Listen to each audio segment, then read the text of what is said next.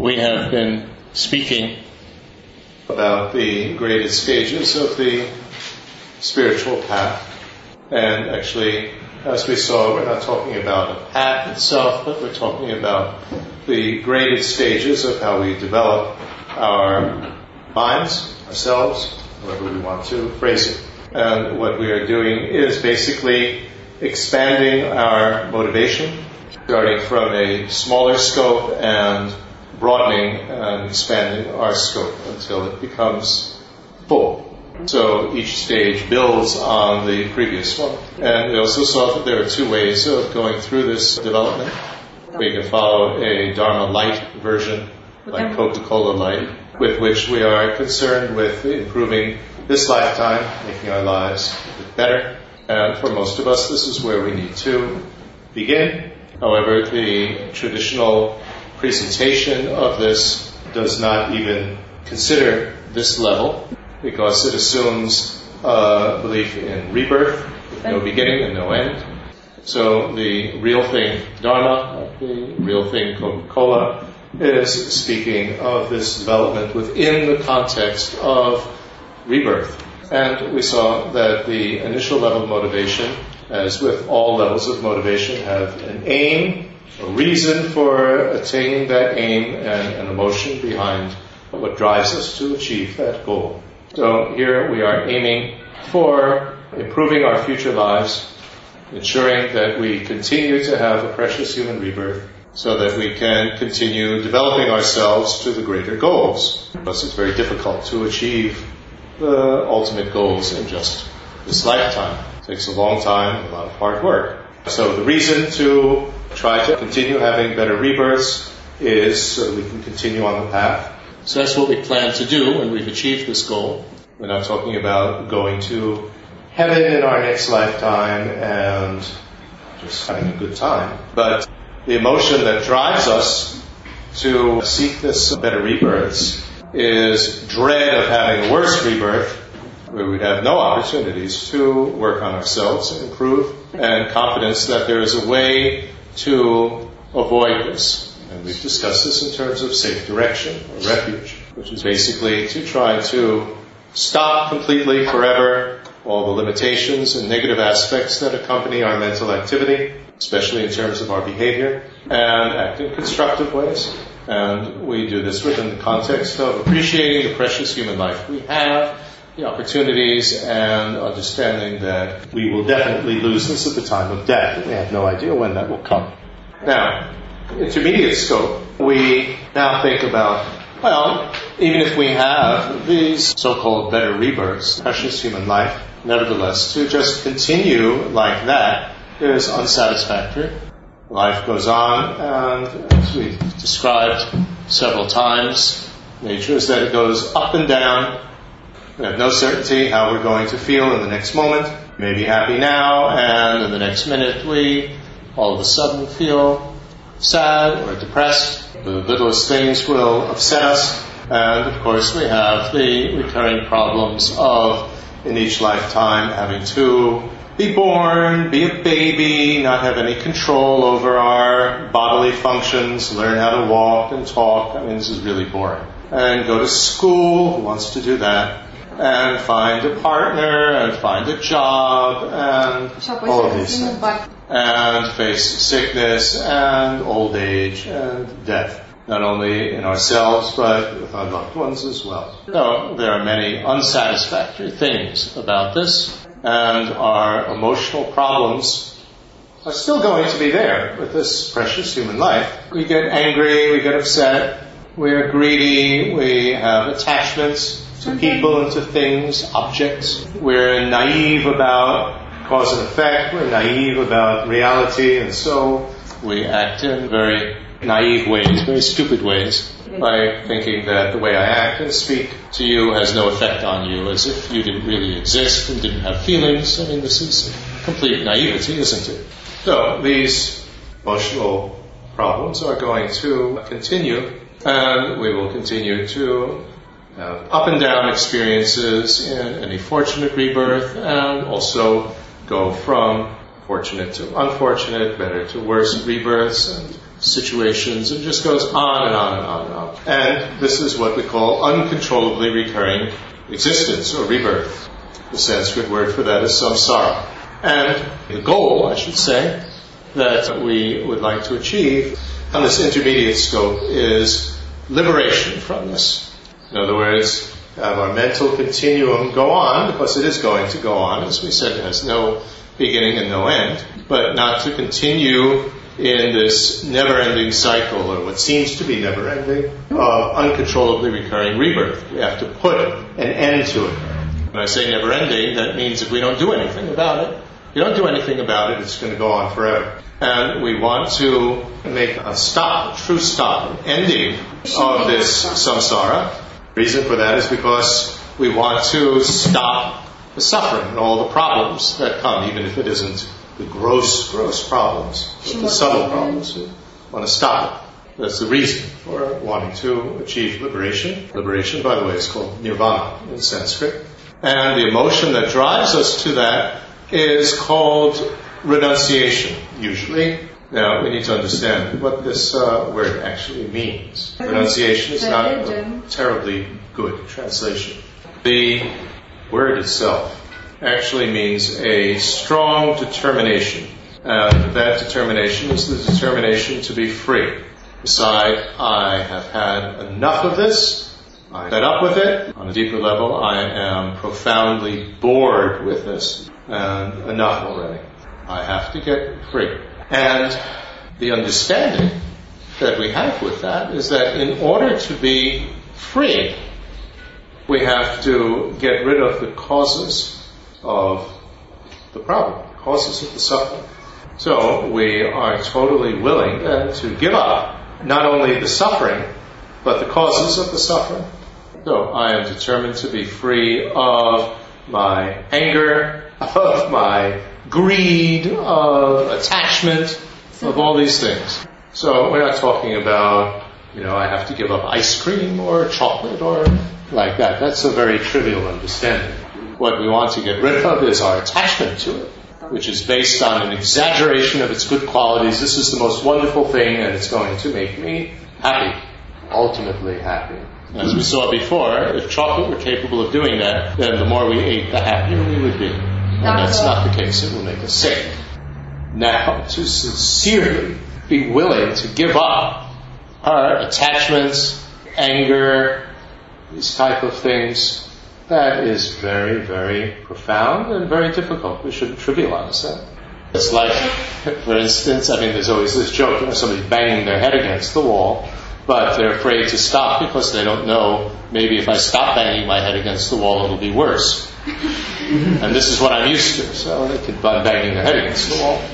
Well, that's an extreme example. More common examples are being in an unhealthy relationship with somebody, but we are afraid to break off that relationship because we're afraid of being alone. And so we keep up this unhealthy relationship and we're miserable. And I don't want to say anything to my partner because maybe they will abandon me. So we're not talking about strange experiences. We're talking about what we all experience all the time.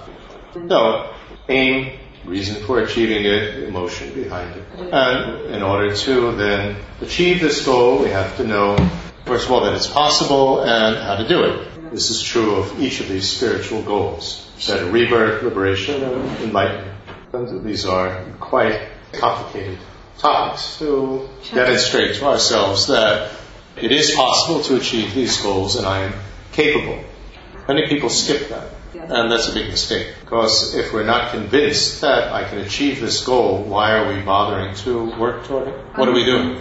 We're just playing a game, and eventually we reach a point where we say, this is ridiculous, what am I doing? So, we need to really examine deeply, and this gets us into the whole topic of what we call Buddha nature, the natural purity of the mind, et cetera. Are these disturbing emotions? Is this confusion part of the fundamental nature of the mind, which means it has to always be there every moment, or is it something which is temporary and can be removed so that it never returns?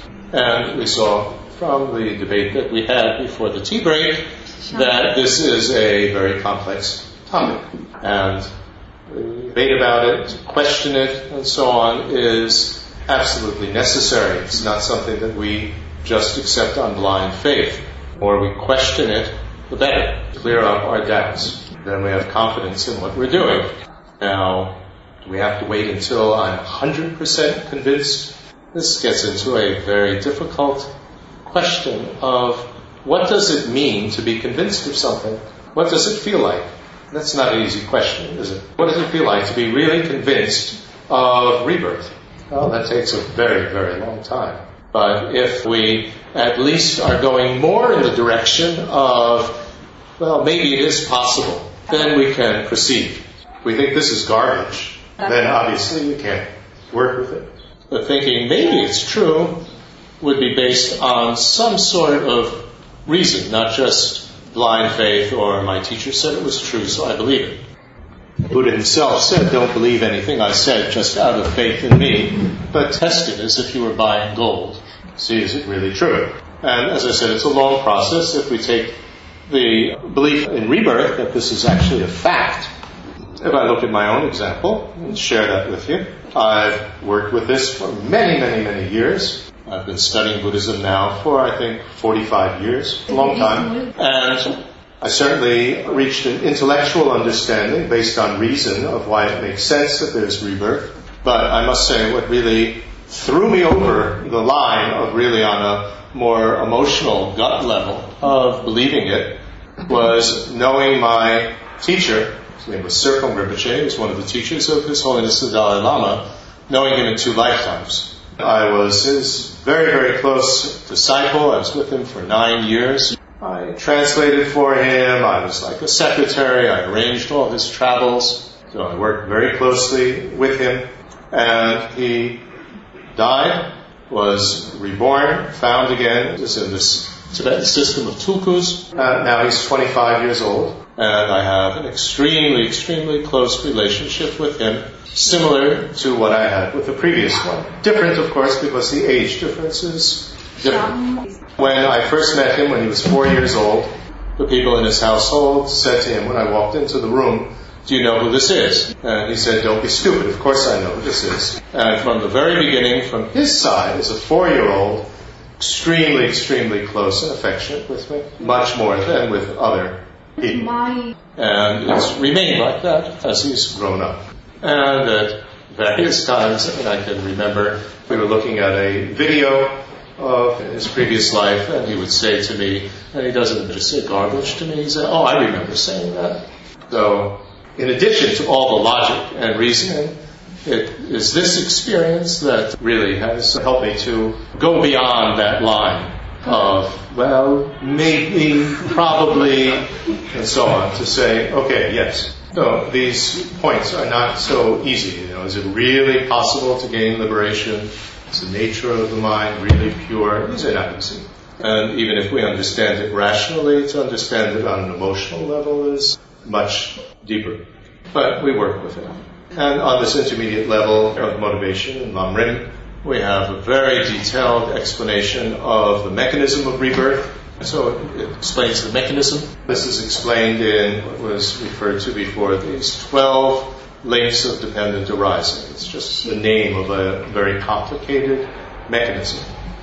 And this deals with this whole issue that we've been discussing these days about karma, karmic aftermath, et cetera. And we need to understand very well various types of disturbing emotions that we have, anger, greed, et cetera, how they arise, what underlies them, which is what I've called confusion, in a very simple way. We're confused about the effect of our behavior on others and on ourselves, and more deeply, we're confused about how I exist, how you exist, how everything exists. In very simple terms, we think of things as existing independently by their own power, separate from everything else, wrapped in plastic by itself. And even if we think of everything being interrelated, we still think of things wrapped in plastic, connected with sticks.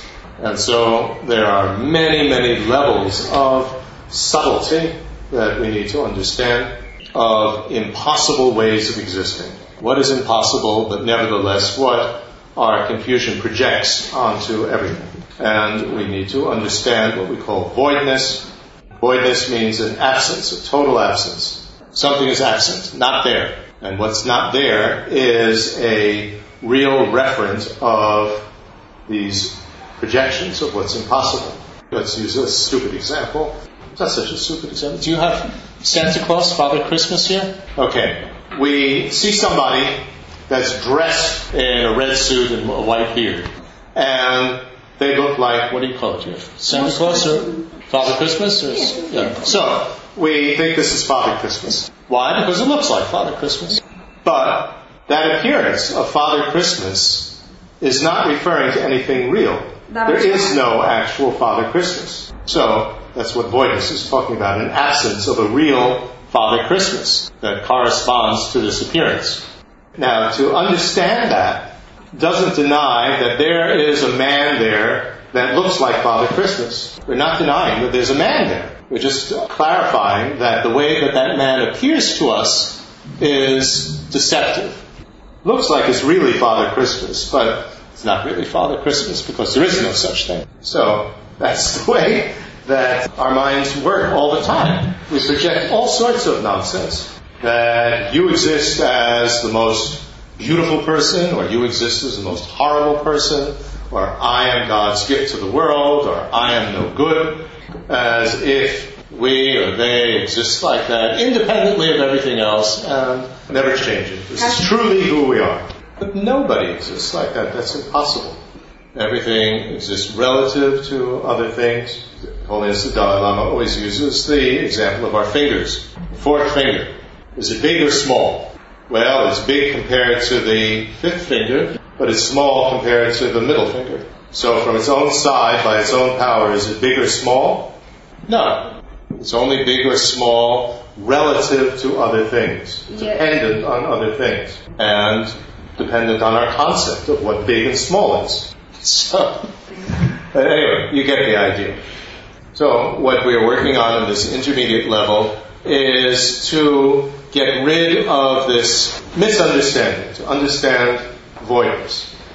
On gaining the understanding of voidness in order to get rid of this confusion, because this confusion is what is causing this uncontrollably recurring rebirth, as explained in this very complicated mechanism of these twelve links, having to do with karma and karmic aftermath and activating it and so on. Now, to gain this understanding of voidness, we need to have concentration, and to have concentration we need to have discipline, ethical discipline. The example that's used is cutting down a tree. The understanding is like the axe, the sharp axe. But in order to use that sharp axe, we have to always hit the tree in the same place. That's like concentration. And in order to be able to pick up the axe and swing the axe, in order to hit always in the same place, we need strength. And that strength comes from ethical discipline, which is restraining ourselves from acting destructively and so on. And so we have the presentation here of taking the various sets of vows. So either the full or the novice level of vows of a monk or a nun, or the vows of a householder, male or female. Somebody that's not leading a celibate life in a monastery and has uh, not necessarily a family. It could be single, but in India, that was in ancient India, that was quite rare. Usually had a family. Vows are called vows for individual liberation. So they're aimed for our liberation. So we are avoiding basically different types of behavior that would be motivated by some sort of disturbing emotion or activity which would interfere with our meditation practice, uh, things like that, or living in a community with other monks and nuns. And taking a vow is uh, very important, very strong. Why? Because a vow taken for life frees us from indecision. Right? Say we're trying to give up alcohol or cigarettes. Every time that people we're with have a drink or have a beer or something like that, we have this indecision. Well, should I really have it? Should I not have it? I, you know, I'm trying to give it up, et cetera. So that's a very uncomfortable state of mind, actually, having to make the decision every time that we are challenged. We make a vow, that's final. We've made a decision, that's it. I'm not going to drink, I'm not going to smoke, whatever the vow might be. And then it doesn't matter if everybody around us is drinking a beer, we've already made up our mind. So actually, rather than being a restriction or punishment, these vows actually give us a lot of strength. And it liberates us from indecision, especially concerning things that would be detrimental to our achieving final liberation. There's no obligation to take the vow, so you have to understand that. Nobody's saying you have to take a vow. Nobody's saying you have to become a monk or a nun and live in a monastery. However, if you're really serious about attaining liberation from samsara and really are serious about getting rid of anger and attachment and greed and so on, taking these vows will make it easier. Now, maybe we're not ready for that. So that's fine. We need to evaluate ourselves honestly. That's the intermediate scope. Yeah. And although concentration and gaining this understanding of voidness or reality is part of this intermediate scope, nevertheless, they're not discussed in full at that stage because they also are in the advanced scope teachings. Now, the advanced scope, we don't have too much time. I'm sorry. Hopefully it's okay if we go a little bit past our scheduled time. On the advanced scope, we think in terms of, I'm not the only one in the universe. There's everybody else, and everybody else is in the same situation as I'm in. Everybody else has suffering, uncontrollably recurring rebirth, just as I don't want to have suffering, and I want stable happiness, so does everybody else. We're all equal in that way, not just me and others, but all others, everybody. And we're all interconnected and interdependent on each other. We don't exist independently all by ourselves. We couldn't survive that. Mm-hmm. And so there are many methods which are used, quite uh, sophisticated methods, to expand our hearts out to everybody equally. And we hinted at some of them before the beginning of this lecture this morning, like recognizing that everybody has been our mother in some previous lifetime, has been kind to us, and so on. And we saw that there could be a Dharma light version of this as well, that everybody could act like a mother toward us and take care of us. But there's some limitations with that because it's difficult to apply that to our friend the mosquito. Um, what we develop then is what we call love. Well, first of all, I should start. We start with equanimity, what we were speaking about before, of not attracted to some, not repelled from others, and not indifferent to yet others, but open to everyone. And then on that basis, recognize our interconnectedness with everybody, either on the basis of everybody's been our mother, been kind to us, or just recognizing how everything that we enjoy and make use of comes from the work of others. This floor, this building, where did the water come from? How did it get here? et cetera. This is from the work of others, and we're all equal. And so it's illogical for me to just work for my own benefit, because actually, to gain my benefit, we have to benefit everybody, because I'm part of everybody. Then we develop love equally for everybody, which is the wish that everybody be happy and have the causes for happiness. So we're not talking about romantic love, which often is mixed with a great deal of attachment. When we say I love you, it usually means I need you, don't ever leave me, I can't live without you, et cetera. And if the other person doesn't pay attention to us or says something nasty, I don't love you anymore. The type of love we're speaking about in Buddhism has nothing to do with how the other person acts, what they do toward us. Just the wish, you may be happy. It's like we're all part of a body. You know, I would like all my toes to be happy, not, you know, just some of them. And it doesn't matter what my toe does to me. And then we develop what's called compassion. Compassion is the wish for others to be free of their suffering and the causes of suffering, and not just the superficial level of suffering, of up and down of life, but to be free of the deeper type of suffering, this uncontrollably recurring rebirth. So it's not looking down at them and feeling sorry for them, oh, you poor thing. It is based on respect and an understanding that it is possible for them to be free of their suffering and the causes. It's not just a nice wish. And part of this compassion is taking some responsibility to actually bring this about. There was a great deal of courage there. Then the next step is to develop what's called the exceptional resolve. Resolve is like a strong decision, which is that I'm going to take responsibility not just to help others in a more superficial way or even in a little deeper way, but I'm going to take responsibility to try to help everybody reach the enlightened state of a Buddha. And this is based, of course, on an understanding of what a Buddha is and what's possible and what's not possible in terms of helping others. Remember, a Buddha is not an all-powerful God that can just snap his fingers and everybody's suffering goes away. Buddha can show the way, Buddha can inspire us, but we have to do the work ourselves. Nobody can understand reality for us, we have to understand it ourselves. And then, final stage in this sequence is to develop what's called bodhicitta. Basis for it is love and compassion, and this exceptional resolve. But now we realize that the only way that I'll be best able to help everybody is if I attain the enlightened state of a Buddha myself.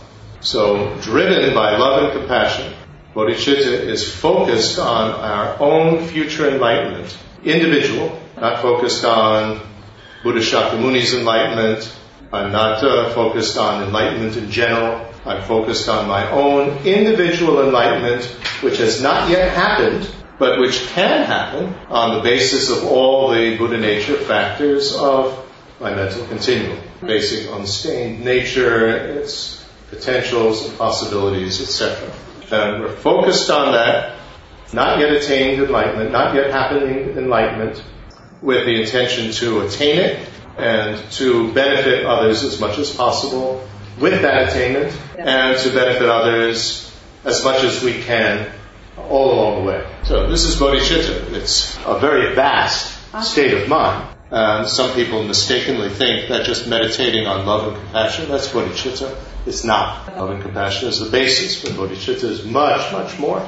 So, our aim here with the advanced scope is to attain the state of a Buddha. Reason for attaining it is to help others as much as is possible. Driving us to that, love, compassion, this exceptional resolve, bodhicitta. How do we achieve enlightenment? Then we have the presentation of what's known as the six, I like to call them far-reaching attitudes, that go very far. They go all the way to the enlightened state of a Buddha. Usually they're called perfections, but that's not a very nice translation. It sounds as though I have to be perfect, I'm not perfect, so I'm not good enough.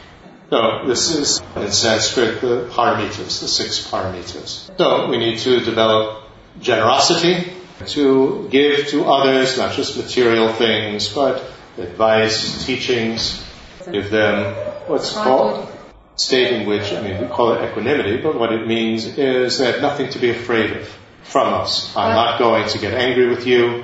I'm not going to cling to you and want to get something from you. I'm not going to ignore you. I'm just going to sincerely try to help you. That's an unbelievable gift that we can give someone. I'm not going to ignore you. Not going to reject you because uh, you uh, didn't come to class this week. I'm not going to get angry with you, et cetera. That's a tremendous gift. So, this is generosity, and then, again, ethical self-discipline, not to act destructively, to act as constructively as possible. So the discipline to study, to meditate, and the discipline to actually help others, not say, oh, I'm too tired, I don't feel like it. And then we have patience. Patience is the ability to endure suffering, difficulties, and not get angry, upset. Working on ourselves, trying to help others is not easy. People aren't easy to help. They give us a hard time. Um, we need patience, not to get angry. So we have many methods. With each of these, how to develop generosity, how to develop discipline, how to develop patience. And then the next one is joyful perseverance. Perseverance means that we don't give up. That no matter how hard it is, I'm going to do it and not give up. And I'm going to take joy in helping others. I'm happy that I have the opportunity to help you. And of course there are many, many teachings and instructions on how to do that, which include knowing when to relax and take a break. Otherwise we push ourselves too hard and we can't help anybody. And many different methods for overcoming all the different types of laziness that would prevent us from continuing to work. Then we have all the practices for developing mental stability. So this is it includes concentration, but it's a little bit more than just concentration. What we want to have is a stable state of mind that is not going to come under the influence of mental wandering, flying off to objects that are attractive to us, that's not going to get dull and fall asleep, that's going to stay focused on whatever we want to be focused on, like, for instance, somebody else when they're talking to us, and not have our mind wander off about other things. And stable in the sense that we do not have upsetting emotions that will disturb the stability. We have to be emotionally stable. So this means neither oversensitive or insensitive, but balanced, stable. Then the sixth one is what I call discriminating awareness, which is often translated as wisdom, the perfection of wisdom, prajna paramita in Sanskrit. But uh, what it's referring to is the ability to discriminate between how things exist and what's impossible. Very specific. The word wisdom is too vague. Oh, this is specifically what we're talking about, that this is impossible. I discriminate that this is ridiculous, impossible, doesn't refer to anything, and this so this is uh, brings in the understanding of voidness, what we were speaking about just shortly ago. So we work with these practices, with this aim, this motivation, bodhicitta, et cetera. And this is the advanced scope of motivation. In brief, those are the three stages of lamrim, the graded stages of the path to enlightenment.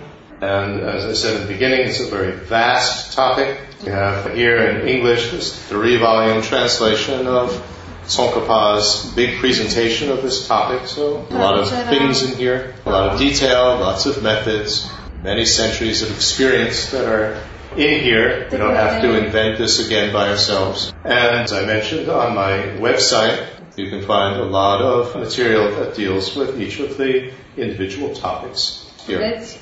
I have just one or two questions. Yes. Okay, very good question. When we differentiate Dharma life from the real thing Dharma, and lay persons, those who are not monks or nuns, follow the real thing Dharma? Yes, definitely. There's no problem. However, it's easier if you don't have the responsibilities of a family and having to earn enough money to maintain them and so on. Just as easier. But that doesn't mean that it's impossible while having a family, just more difficult.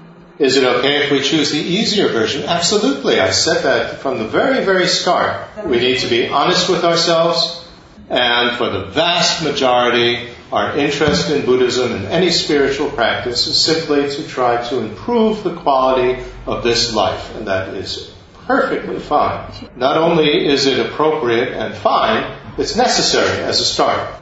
Just think, oh, I'm doing this for future lives and be a terrible, cruel person in this life. This is absurd. But the thing that I added here was to not reduce Buddhism only to that, to accept the fact that Buddhism really does talk about rebirth and these other things. And the light version is a step in that direction. Buddhism is not just an Asian form of therapy. It's much more than that. No, just proper respect for the actual tradition. Okay, so she's saying to take a vow for one's entire life, isn't that in contradiction to the middle way? Also, there are many people who, having become a monk or a nun, give up their vows for one reason or another. First of all, I should say that when we talk about, there are other sets of vows, like bodhisattva vows, tantric vows, those you take for all your lifetimes, all the way up until enlightenment, not just this lifetime. So it's even more. So what do we mean by middle path? That's not going to an extreme. An extreme with regard to vows would be being totally inflexible. So, for instance, a monk has a vow not to touch a woman, and a nun has a vow not to touch a man. But if you see somebody drowning, if a nun sees a man drowning, it would be ridiculous for the nun to say, oh, I can't give you a hand because I'm not allowed to touch a man. This is being inflexible. So, in certain situations, call for being flexible with the vows. On the other hand, the other extreme is to say, well, the vow doesn't really matter. Purpose to the vow. So, in keeping the vows, we do follow a middle way. And to take a vow for this lifetime or for all lifetimes means that we're really serious about achieving the goal, liberation or enlightenment. now in Thailand, and it's been adopted in Burma as well. You have a possibility to take the vows of a monk or a nun provisionally, just for a, a short period of time. It's sort of like either you go into the army or you go into the monastery for a short period of time, and that's nice to have that choice, isn't it? But the Tibetans don't follow that custom, and that wasn't originally the custom in India. And there are various social reasons for why it developed in Thailand and so on. In Thailand and in these Southeast Asian countries, the monasteries are very closely connected with villages. The villages support the monastery in the sense of providing food, and if your own children will at some point be in the monastery for a few months or a year, and you yourself have been in it for a few months or a year, then you're much more involved with the monastery, and you would be much more willing to make a little extra food every time you cook and give it to the monastery, to the monks and nuns. So this custom developed for social reasons, actually. Now, what about giving up our vows? As you said, a monk or a nun falling in love and giving up their vows. That happens. And as long as one gives up the vows in a respectful way, without just saying, oh, this was stupid, I made a terrible mistake, but respectfully that, okay, I cannot keep them, then, okay, that happens. I mean, what's important is not to have a negative mind about what we had done in taking the vows, not to feel guilty about having uh, given them up, and not to have terrible regrets. We've given them up in the proper, respectful way, we can actually take them again. But in the Tibetan tradition, if we take these vows of a monk or a nun, the intention is to keep it for the rest of our life. That's why it's very important to check it out and to try to keep some of them before we take the vows to see, am I really able to do this? This is really what I want. Especially when we think in terms of ourselves. We're not like the Tibetans that, for various social reasons, parents put their children in a monastery when they're seven or eight years old. So let's not take that as our model here in the West, because it really doesn't apply. Any more questions? Yes. Rebirth is happening only on Earth or throughout the universe? Ah, very good. Is uh, all of that what we've been discussing happening only on Earth, or is it happening elsewhere in the universe? Definitely. Buddhism certainly asserts that life is not only found on this planet, but many, many places throughout the universe. So, as I was joking, if we have the karma to be reborn as a dinosaur, and there are no dinosaur rebirths available now on this planet, well, we could be born as a dinosaur somewhere else. There's no logical reason why life should be restricted to this planet. Okay, so she asks uh, not a very simple question about the nature of time. Is time linear, the beginning? And can we be reborn in the past? Well, certainly can't say that time has a beginning. Beginning is a measurement of time. So it's illogical to say that beginning marks between no time and time, but beginning itself is a time word. And so it's actually illogical to think that time could have a beginning. You know, because then, of course, well, what's before that? Beginning implies something before. So, how Buddhism defines time is as a measurement of change. And as a measurement of change, it gets very complicated and very sophisticated. It's not that there is some sort of line, you know, like time exists as a measuring stick. And we are sort of independent of that and marching along this axis of time. But rather, it is, as I say, simply part of the process of change. It's a way of organizing change. So you say, something's happening now, something already happened, and something has not yet happened. And so in Buddhism, we don't speak of time with the concepts that we speak of it in the West. It's conceptualized very differently. In the West, we think of past, present, and future. Well, that's not the way that Buddhism looks at it. You know, if you think in terms of past, present, and future, then somehow you might think that the future is happening somewhere over there. And we could travel to the future or travel to the past and be reborn in the past, as if the past were existing and happening somewhere. No, Buddhism says this is impossible. That's not what's going on. But uh, rather, we conceptualize in terms of already happened, happening now, and not yet happened. So you can only speak in terms of what's occurring, what's happening. You can't say that past, present, and future are all happening at the same time. It's similar to what we were speaking of in terms of a mental continuum. Or the movie Star Wars. It's not all happening now in one moment. Only one moment is happening at a time. Whether we're talking about a movie, whether we're talking about a mental continuum, or we're talking about time in general. Only one moment happens. You know, when we talk about the rest, it's either already happened or not yet happened. After it's happened, is it's sort of sitting off stage, sort of uh, relaxing, and not yet happened is waiting to come on the stage in order yes, to happen. Right. No. This happens. Does it come from nowhere? No. If okay, you know, what happens now comes from nowhere, so a nothing becomes a something, and a something becomes a nothing, that also doesn't make sense. It becomes very interesting, very complicated. And we know what has already happened, and we know what has not yet happened. We do, what do we actually know? I have a very complicated article on my website about this, the nature of time, and what does a Buddha know? A Buddha knows the past, present, and future. So let's end here with the dedication. We think whatever understanding we might have gained, whatever positive energy has developed, then what we want to do is like save it in the folder in our com- internal computer, and not just turn off the machine and leave here, and it's not been saved anywhere. If it's something positive, it will automatically be saved in the folder of improve our ordinary samsaric life. A little bit more understanding, we can make interesting conversation over tea or coffee. No, very nice, but not terribly profound. So, dedication is a conscious saving of this in the folder of helping us to reach enlightenment. The folder which is the folder to reach enlightenment, not just to improve this life. So this is the real thing, Dharma. So we think whatever understanding, whatever positive forces come, may it contribute toward reaching enlightenment for the benefit of all. And this gives a little push to that understanding, to that positive force, go in that direction.